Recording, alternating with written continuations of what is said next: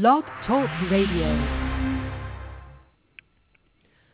Hi, I'm Sonia Luna, CEO and founder of Aviva Spectrum, an internal audit and compliance consulting firm headquartered in Los Angeles, California.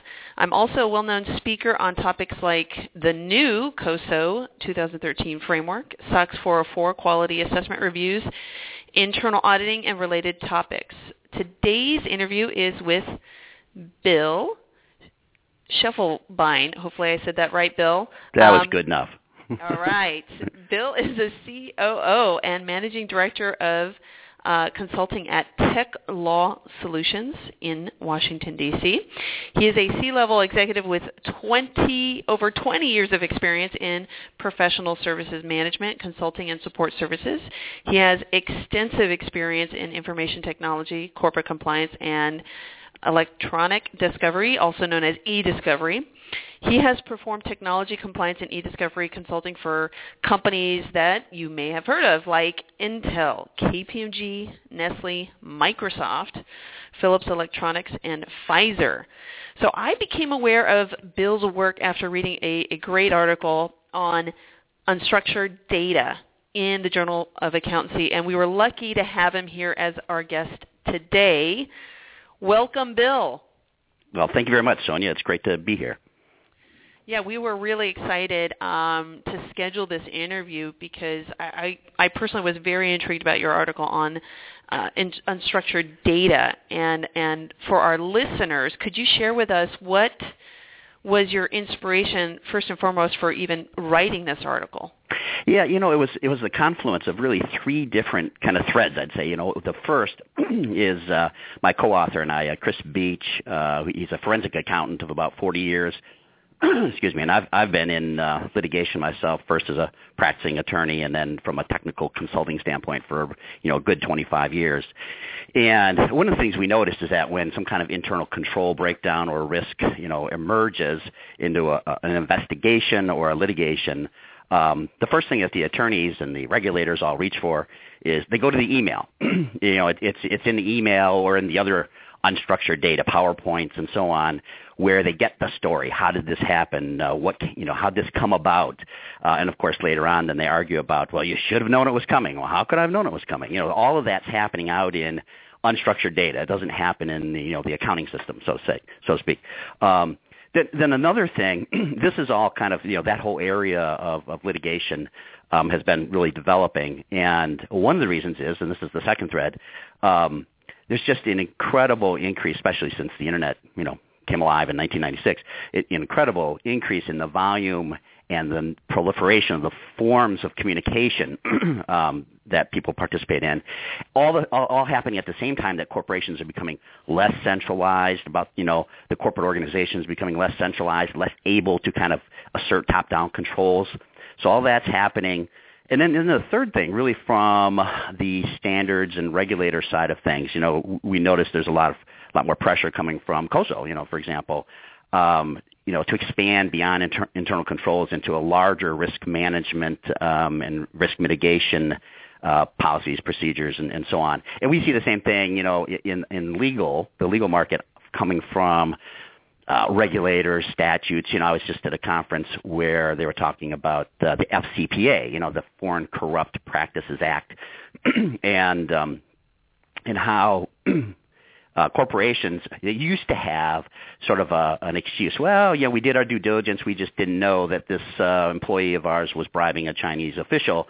Um, what's happening is the government is getting less and less um, forgiving of that sort of thing and saying, look, we don't care what your excuse is. We're going to hold you liable, and in some cases criminally liable for not having caught that type of problem, you know, and those are the sorts of problems we see out in email, you know, for example. So, so those sorts of things made us really focus on the fact that there's a lot of risk happening at a greater pace within corporate organizations and kind of the standard models of internal controls don't catch it or don't catch it fast enough or catch it after the fact um, rather than how do we catch it on the front end while it's still emerging. And so we wrote that article really to talk about mining and monitoring email, social media, and so on in order to identify emerging risks before they turn into a controls problem or litigation. Yeah, it's it's kind of like companies don't know what what they don't know, and, but the problem is with this unknown element, there's a lack of a of a risk-based uh, uh, approach to that monitoring of unstructured data. That that that part struck me the most because, like you stated earlier, I mean the technology. First off, the the communication style, for example, Twitter, right? Mm-hmm. Right. 140 characters. so right. there's data out there.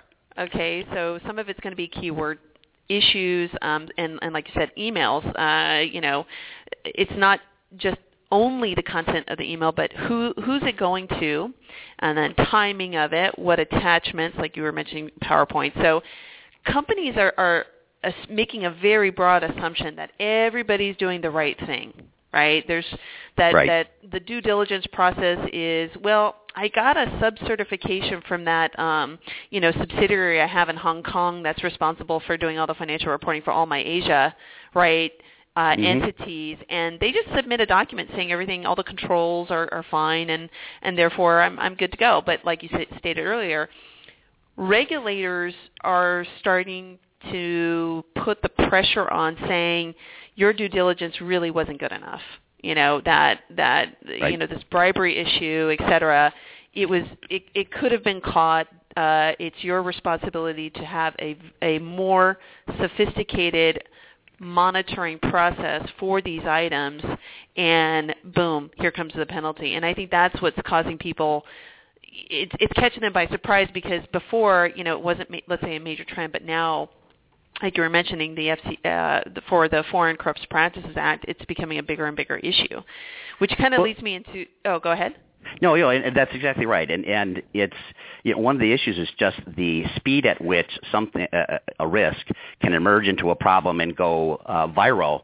Um, is just so you know e- even even compared to 10 years ago when we had corporate email and there was some internet email going on but now things can really blow up a, pro- a serious problems for for corporations can can really blow up in a matter of 24 hour period and so all of the post facto um, reporting or investigations or whatever are often too late. And and in some sense, I mean, this is this is really one of the the things that we toyed with with the. Uh, uh, Journal of Accountancy editors, you know, was kind of what what angle to take on this. And and as we were finishing up this article, actually, you know, the whole issue with the NSA, obviously monitoring, you know, telephone metadata and, and email and, and emails and so on, kind of blew up, and we thought, well, maybe we could take that angle, and we thought that's rather negative angle. But it points out the fact that the the government has this same sort of problem with regards to terrorist organizations worldwide. Is how do you how do you mine the information out there in order to get advance warning of problems rather than waiting until you know the twin towers blow up um, and then saying afterwards well who did this and going to afghanistan so it's really the same sort of problem but corporations have you know their own serious problems and how do you deal with it, it one of the things that we noticed in the literature uh, and then I'll be done. Um, one of the things we noticed in the literature around risk management and internal controls was everybody was noting the problem. COSO was, and some of the you know, bigger players in the industry, and they would get to the point where the, the question is, well, what do I do about this? And the then you'd sort of get and I'm, going to say somewhat weak answers, what I'd call people process answers. You know, we need to form a committee focusing on risk, train people. These are all good things, but but um, the people process answers need to be supplemented. We thought with going right at the data, which you can do in volume, you can do it with machines, and you know the technology, of course, is there today, which it wasn't 10 years ago, to really sift through things and look for serious problems.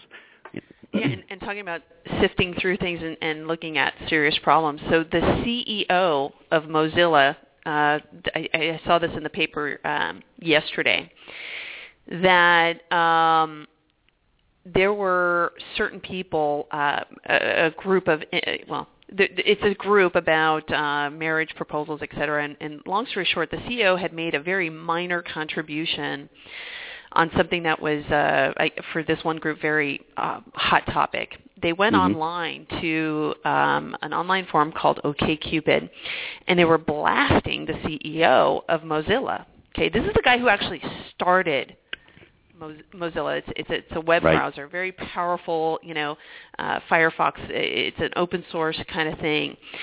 Well, the board sent an, an, a, a press release, an email blast too, saying we are so sorry that we didn't catch this earlier. This firestorm of this negative social media blasting of our CEO. So he resigned and stepped down. And I thought, oh my God, here's first off, it's an online dating forum to begin with. Like right. so, right. if if you want to talk about resignations and the impact of not monitoring the the speed of which this negative PR could could impact your job, um, you know, and and then having board members say we are to their shareholders, right? We're sorry we didn't see this. We, we should Right. have reacted faster. You follow what I'm saying? And Uh, by the way, this this only s- spanned for um, less than two months. So it tells you the speed of which of how this is actually running, and, and having those monitoring controls are critical because it, again, people are having to resign over the lack of you know doing some damage control, and who knows what have, what could have happened had they kind of doused the flames a little bit or said something, you know, because Right. it, it just went viral.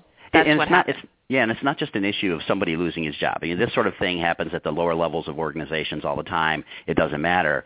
But at a certain level of the organization, especially the CEO, I mean, it can have an impact on on uh, share value and the stock price. And uh, you know, one of the things that we talked about really is is you know what what does an organization focus on? And and um, you know you know, one of the things we talked about is the fact that you really need to pay attention to the quarterly agenda of the board of directors. I mean, they're the ones who, in the end, have the fiduciary duty um, for um, identifying and managing the kinds of risks that impact uh, share price.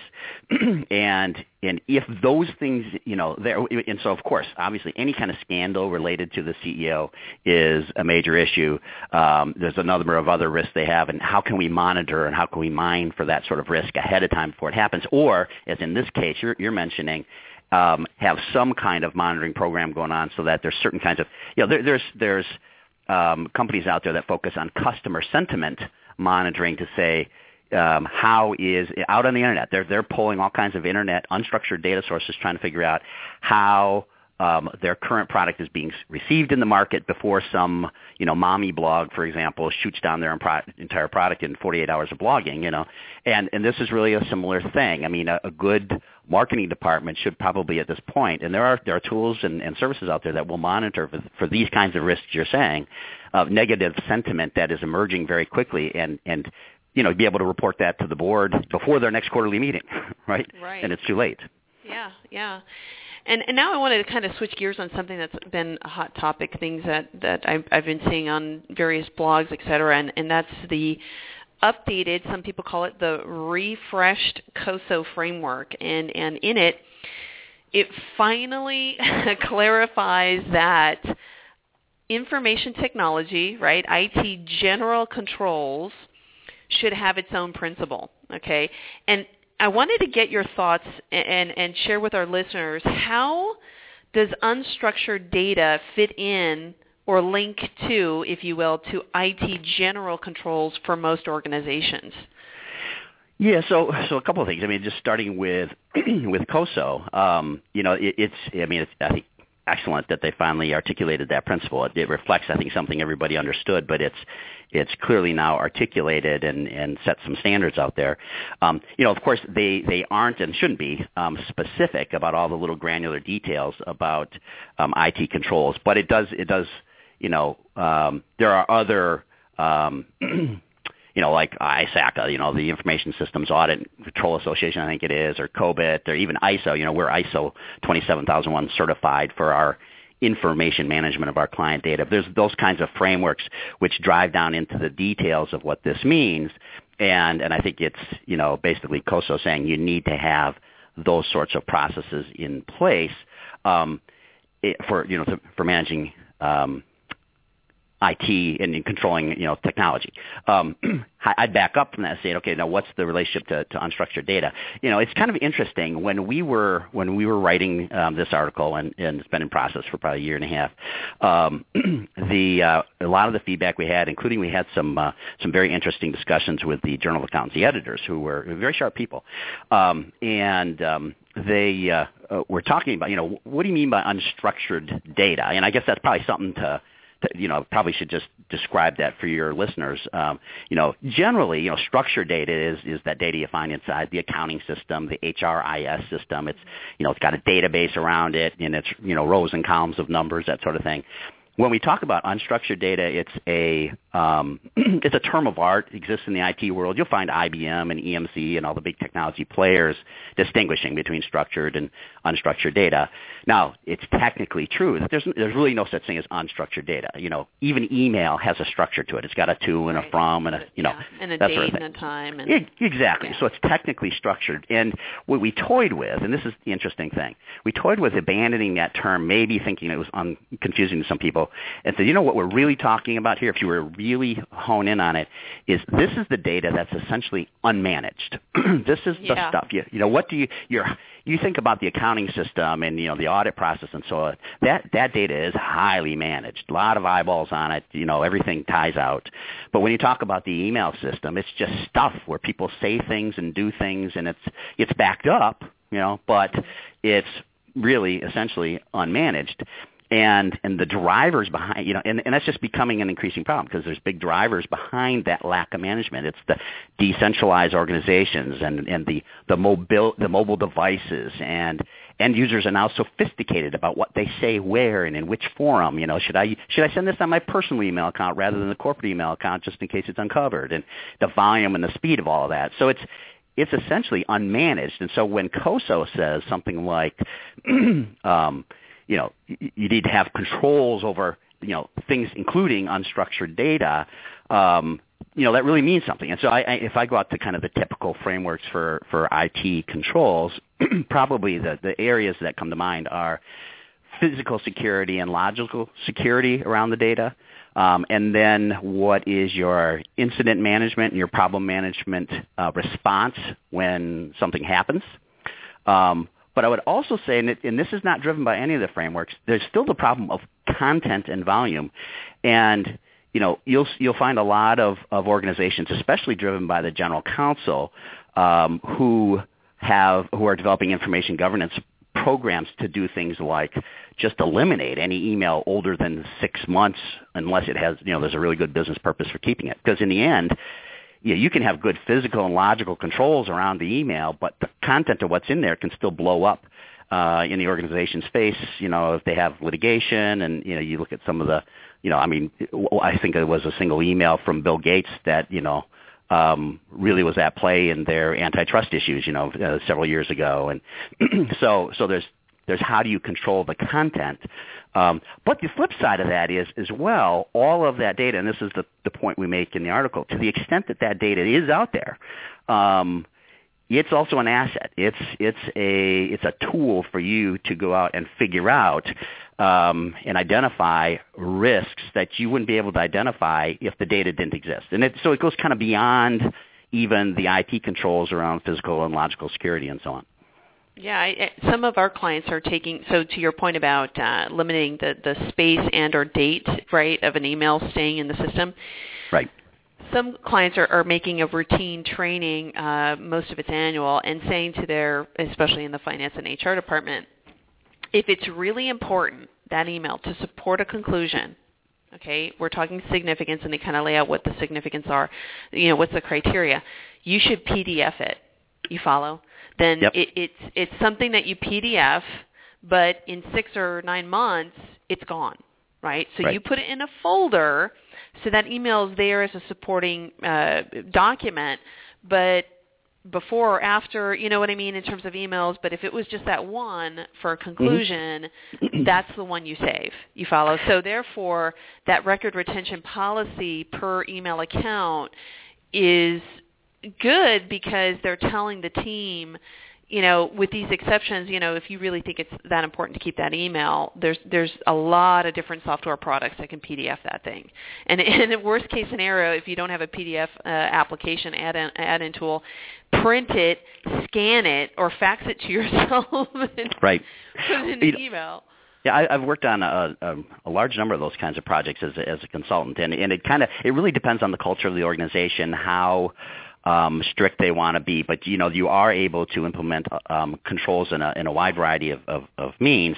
Uh, just to give you an example, that's really similar to what you're talking about. Um, I worked on a project. It's a very large tobacco company that you would um, recognize, and tobacco companies and pharmaceutical companies, by the way, are are well-known litigation risks. You know, if you're in the litigation industry, you know they're constantly sued, you know, for right or for wrong, um, and so they're very sensitive to that sort of thing. And in you know, a single email again can be can be the end of a company if the wrong person says the wrong thing about nicotine, for example, or jokingly, you know, um, it says something about nicotine that can be used by the opposing side. That can be the end of your case and the end of your company. And so what you know what this one company did is they developed a policy that that all email is purged anywhere it is, anywhere it sits, whether it sits on the desktop or in the email server or in an archive, um, after 30 days, a very short period of time.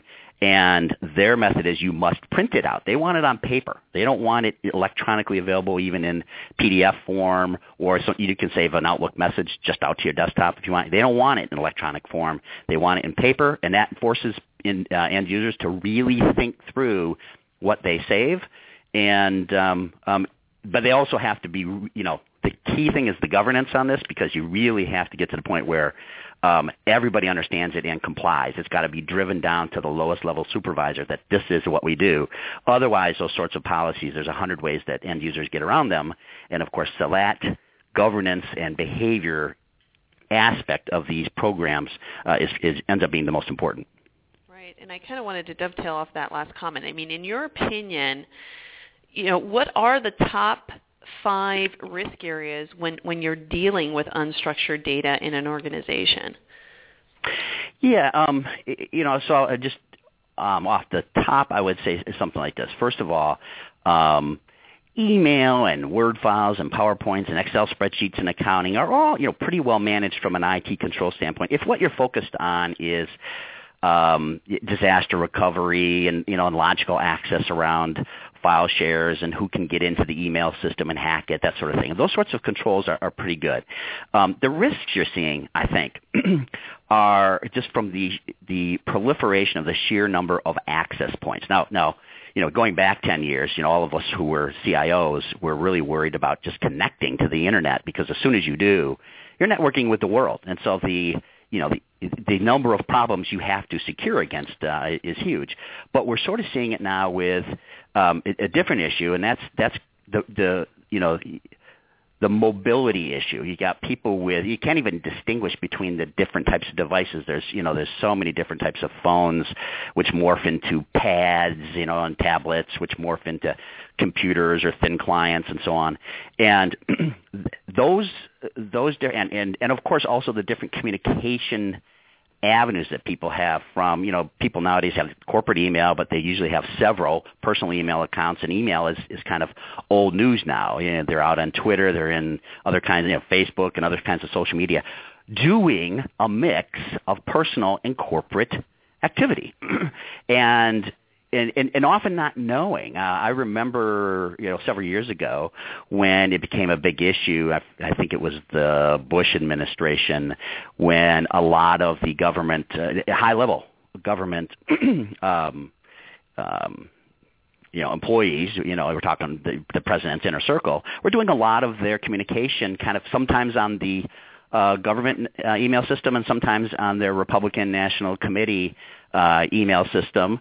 And of course, there's a huge amount of controls and law and regulation around the government email system none of which apply to the RNC's system, and and then it becomes an issue of if you know how do we get that stuff? How do we put it in the you know, the National Archives because the stuff is all records and and so on.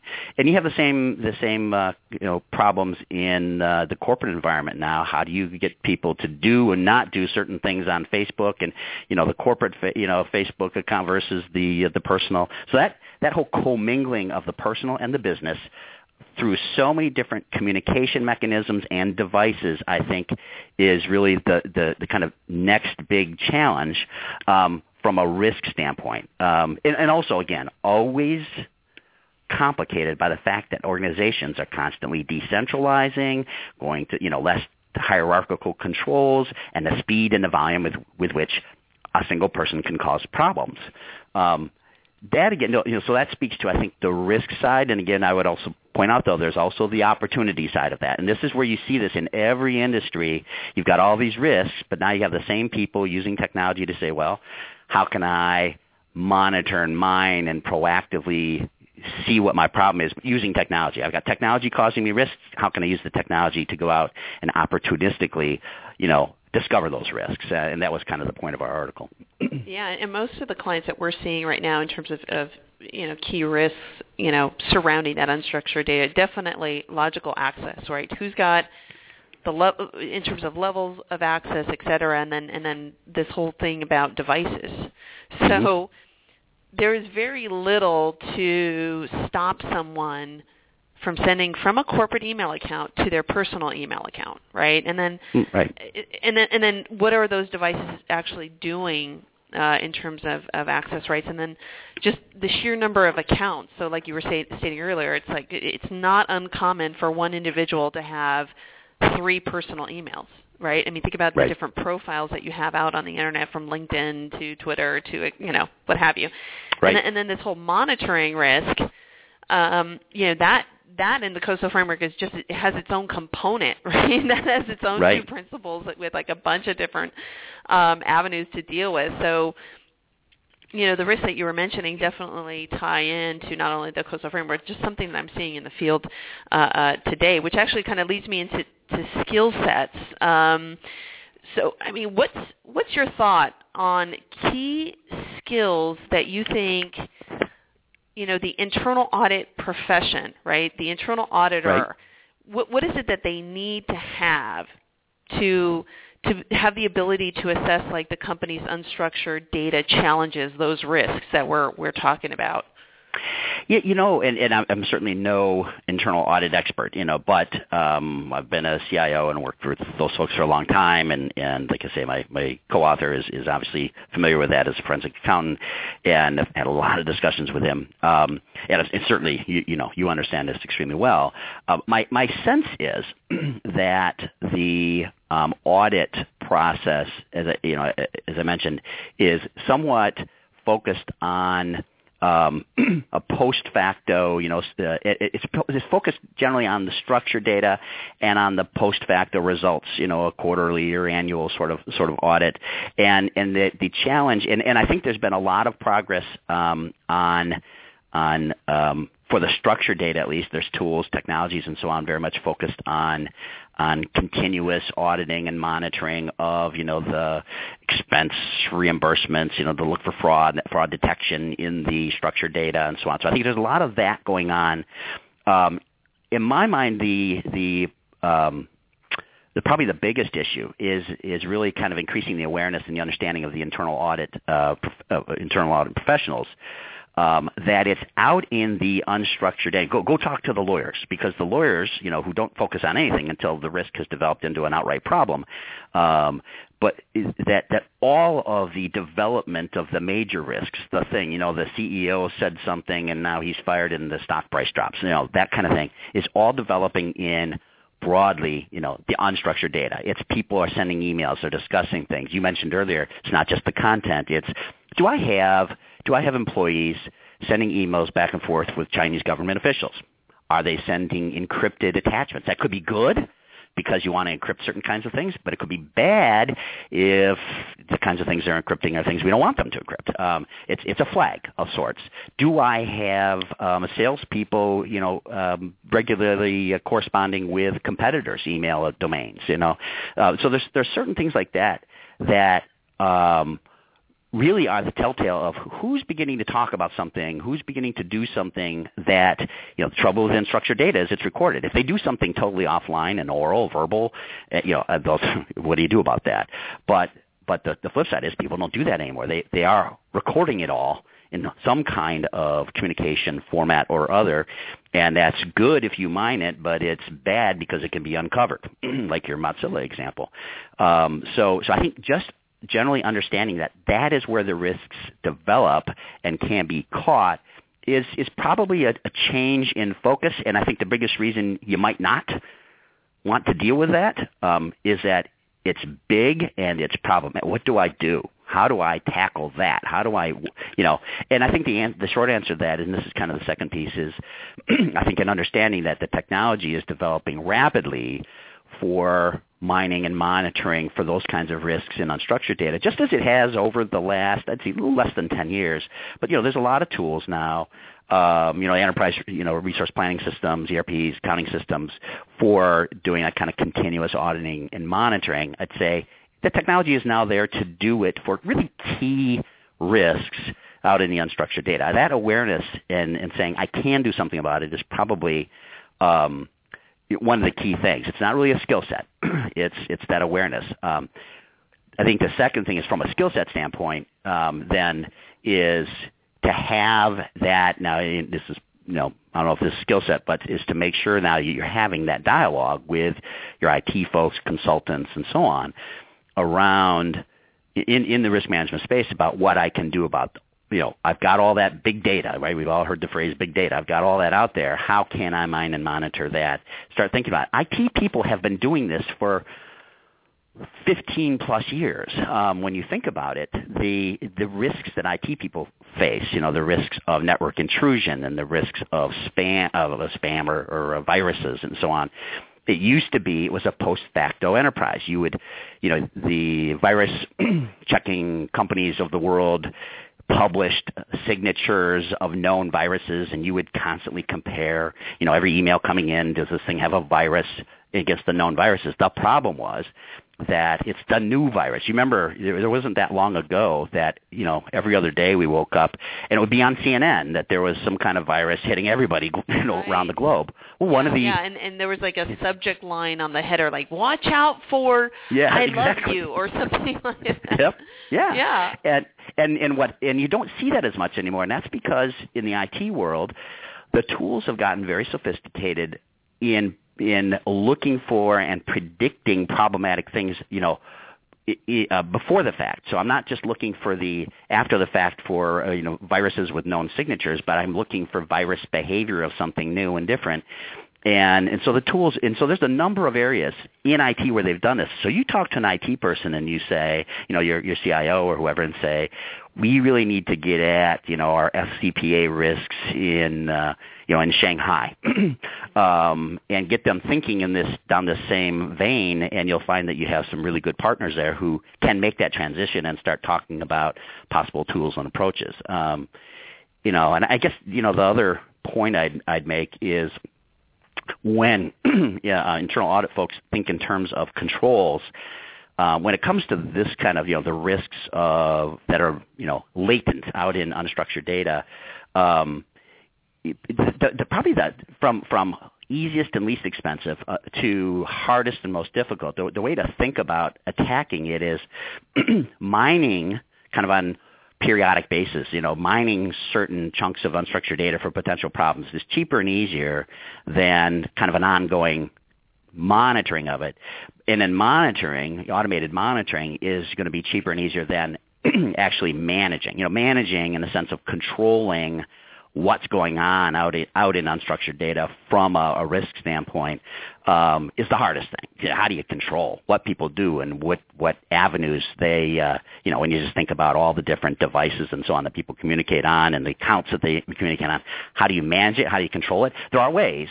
But that is some of the most difficult stuff to do, where mining and monitoring for certain kinds of risks, at least, you know, like, like you said, you know, risks regarding our highest level executives and you know the PR or um, you know um, blowups or something like that. Those sorts of things I think are easy to relatively easy to, to mine and monitor for without I don't know how you control them always.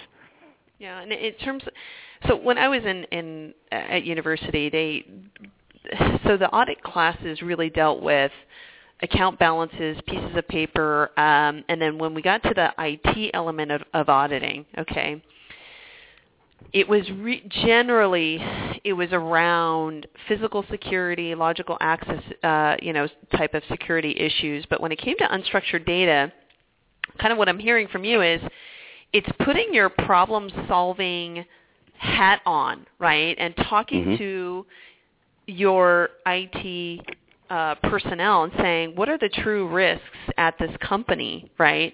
Yep. And and being a good listener, but also know that getting a, a, a, a no answer of like, oh no, there's no risk in unstructured data, you, you know, you intuitively know that that's wrong. but more importantly, it's those soft skills of interviews, and Yep. you know, uh, there's a saying in auditing, you know, um, it's it's you know, trust but verify, trust and verify. So Right. putting those soft skills to test. So you you may not have every single IT, you know, subject matter expertise on what, you know, what's best practice for encryption versus non-encryption. It's more of asking the right question and then Mhm. getting other key stakeholders to say, look, is this exactly what you want the IT department to do as well? You, director of sales, you, director of finance, because this is what's really going on. Okay? It- yeah. yeah. You, you know, you, I mean, you, you make a very good point, and I, I, you know, as you're as you're talking, I'm kind of thinking, you know, one of the the problem for internal audit professionals is as their as the scope of what they need to um, deal with expands to, you know, risk management per se, as opposed to um, just the, the standard audit process you just described. Um, they really have to they have to be able to put on these different hats. I mean, and, and think you know, IT people are are uh, you know accustomed to thinking about certain kinds of risk, um, but also their general counsel. You know, I mean, thinking about well, you know. Um, and I'll give you here. I'll give you a, great example. um, in in the um, the legal space, you know, anytime two companies, uh, significant companies, are going to merge, there's there's always this this issue where the uh, Department of Justice or the FTC, one or the other, has to bless the merger because they're worried about the market impact. You know, if you end up with a monopoly, and and the way that the DOJ um, does this is they request, you know, a huge number of documents. It's called a second request. They they request a huge number of documents relating to the market position of the company, blah blah blah. And and the, lawyers basically review, you know, they collect all that, they sift it, they review it, and they hand it over to the DOJ, and they say, here you go. And then the DOJ does its own analysis. Um, well, when we were writing this article, it was roughly a year ago, um, and I don't want to use names, but you'll recognize there, there was a huge technology company that had acquired um, another technology company out of the UK, and um, you know it was a huge strategic asset, et cetera. And then and then I think the new CEO ended up having to do about an eight billion dollar write off on that um, because you know and all the you know all the audit firms there was a I mean a lot of sophisticated people involved who'd done their due diligence both for the company and for the auditors and so on. I think there was you know at least a couple of the big four involved, all doing great jobs doing what they do, and yet somehow something was missed, you know, to the tune of eight billion dollars.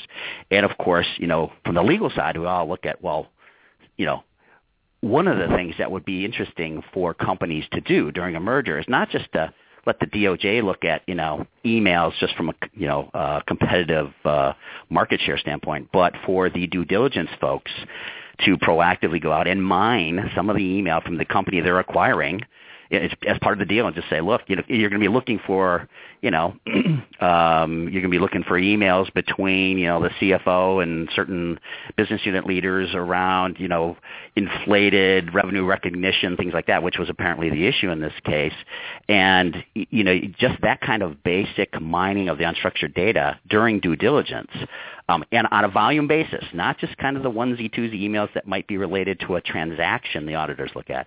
Um, that sort of thing it can, can make an eight billion dollar difference, and it's relatively straightforward to do, and it's something the DOJ does, but the commercial, you know, the, the corporations engaged in the merger don't generally do, and it seems to make sense. And so, you know, somebody thinking from a lawyer standpoint, internal auditor thinking, you know, if this thing unwinds later on, you know, what's the kind of things that are going to unwind it, and how would I find? It? I don't find it in the books of the company that I'm acquiring. I find it out in the email where people are discussing, you know, some of the the shadier aspects of of you know of revenue recognition or whatever, you know. So.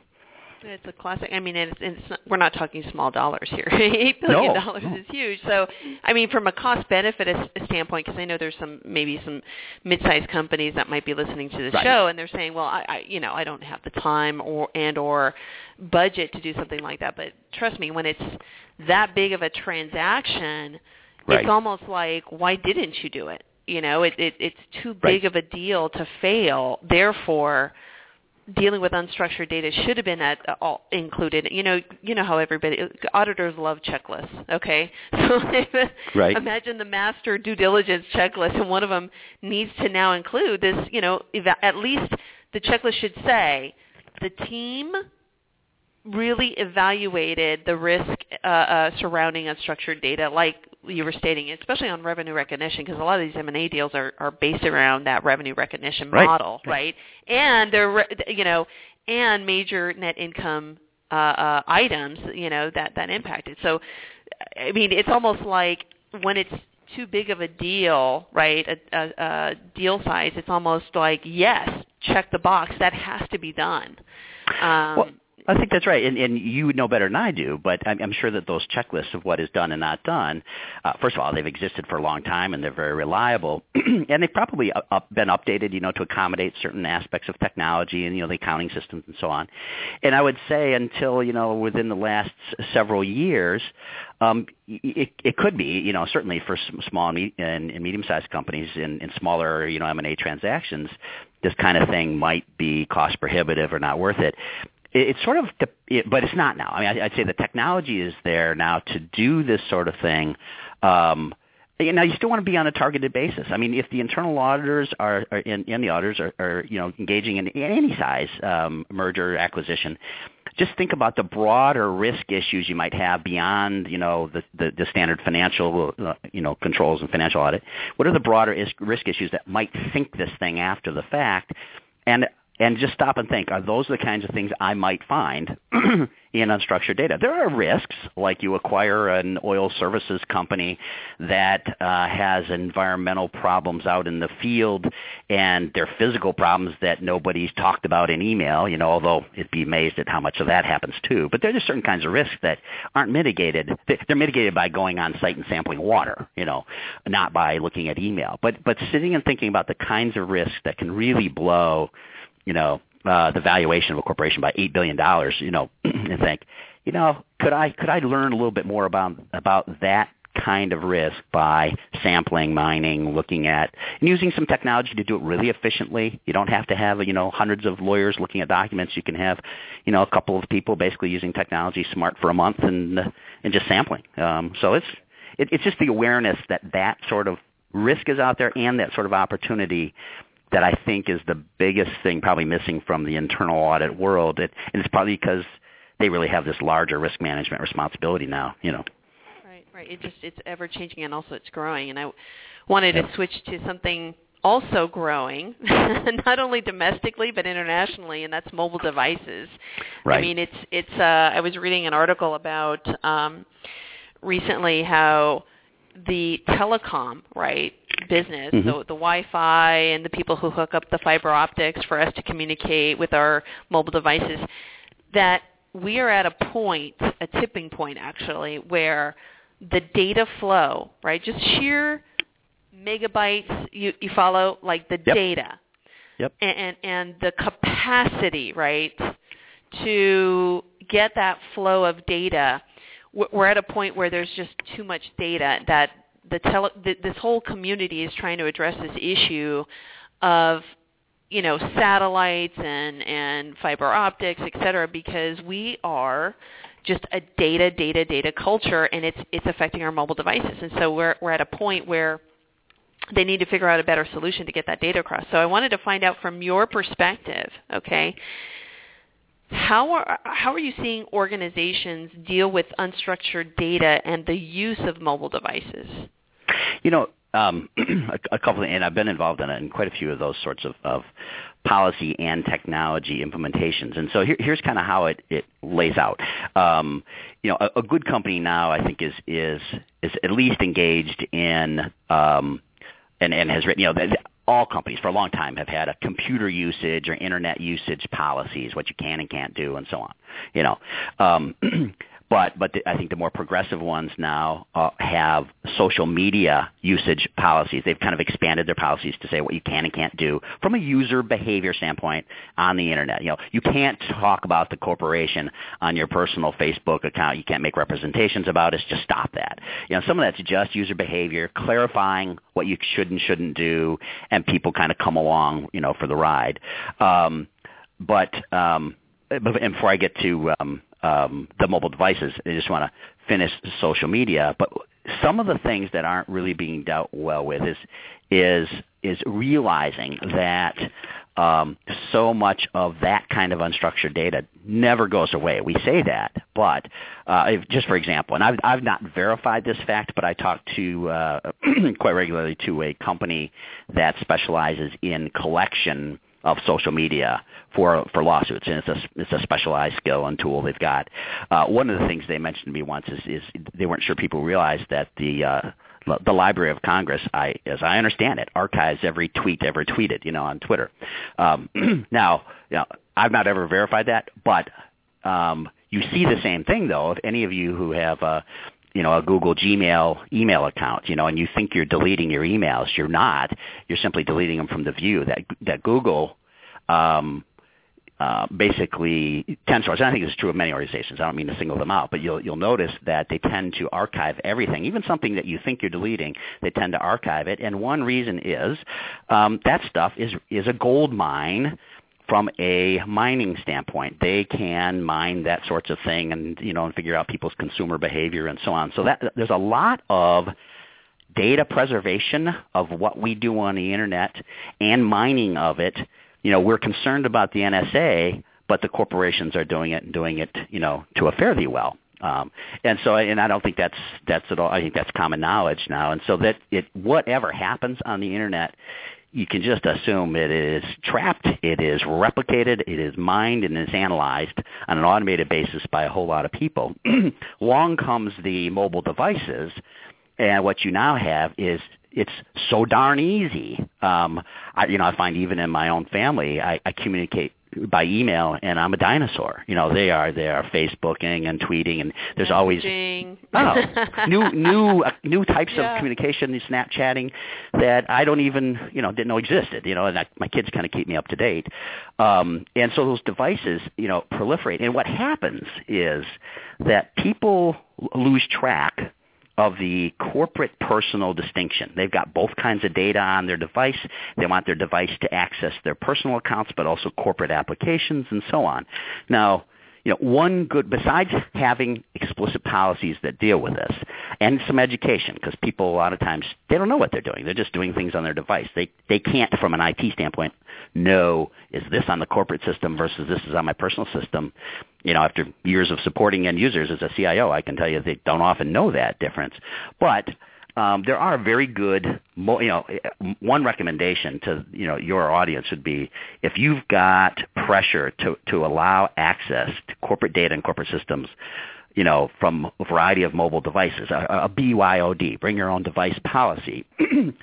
In addition to the policy, make sure from the beginning that you're pairing that up with one of the, the many mobile device management systems. I mean, one of them that's, there, there are now dozens of these that are very good. Uh, just one I throw off the top, AirWatch, you know, is, is one that's like kind of at the, you know, one of the leaders in this category. Um, but these, these things are very good at allowing the corporation to have very granular control over access to corporate applications, segregating corporate data from personal data on these devices, allowing the corporation to go out and collect corporate data if they want, but to hide personal data if they want, um, to be able to, if somebody leaves the company, to to be able to reach out to that device and and and erase corporate applications, access rights, corporate data, et cetera. There's a really high degree of granular control. So for sure, you need a social media policy, a bring your own device policy, and you need one of these mobile device management applications to, to manage those things. Um, they also, of course, can be used to mine and monitor if, if you so choose.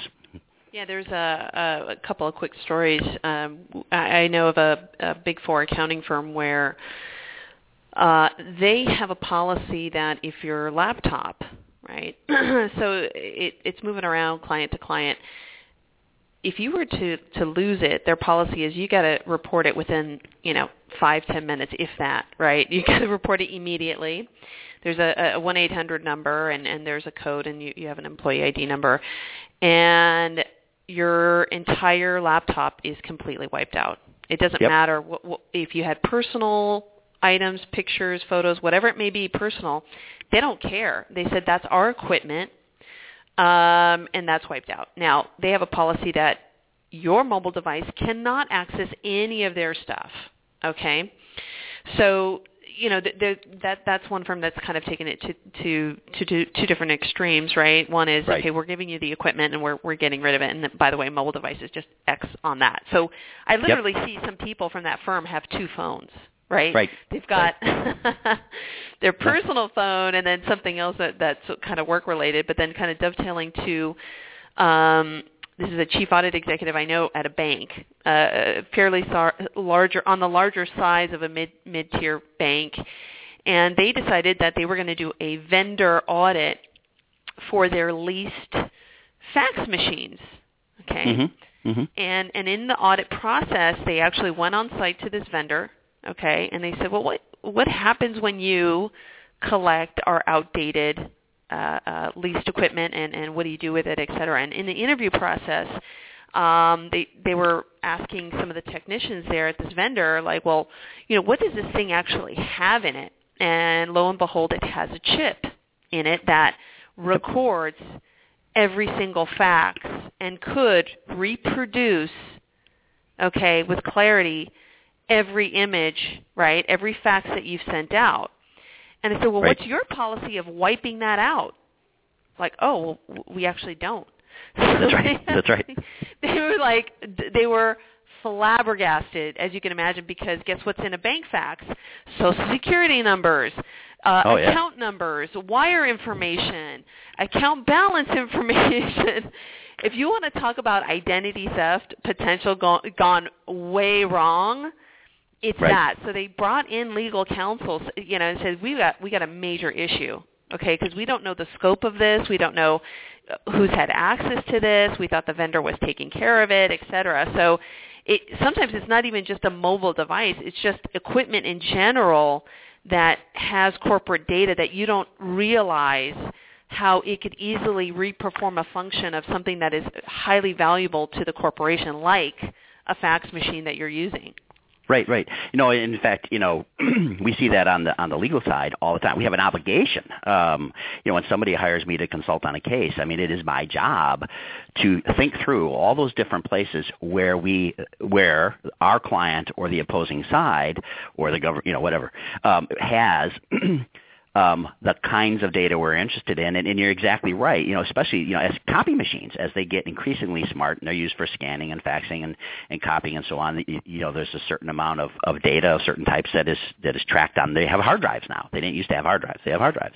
Um, and you know, and just one of the interesting buzzwords um, your audience you know is going to hear is, of course, there's sort of uh, an uptick towards the Internet of Things, as they call it. Well, what that means is, you know, we're not talking about computing and mobile de- and communications devices anymore, which is what we typically think of, but but you know, um, home appliances and corporate, um, you know, smart boards, you know, so everything is starting to get a chip and a hard drive and track data for all the, you know, all the things that make us more efficient or more convenient, and so the, you know, the Internet of Things is going to also in addition to this proliferation of communication devices, um, there's this proliferation of things that have chips in them. Cars, obviously now. You know, I mean, cars are sending off signals and tracking um, where you're at. So the location of a customer, and you you know this is going to be extremely important to some corporations. To you know, I, I assume I don't know anything about this, but I would assume at some point uh, the GMs or the OnStars of the world will be tracking. I, I'll give you an example. Um, in I did a project for the wine and spirits industry where there is, you know, they do a lot of driving around with important assets. And um, there are now third-party services that will track where the driver goes, how long they stop someplace, did they take a diversion, that sort of thing. And when I was helping them with their records management policy, I said, you know, that's good information for you to have to manage your people.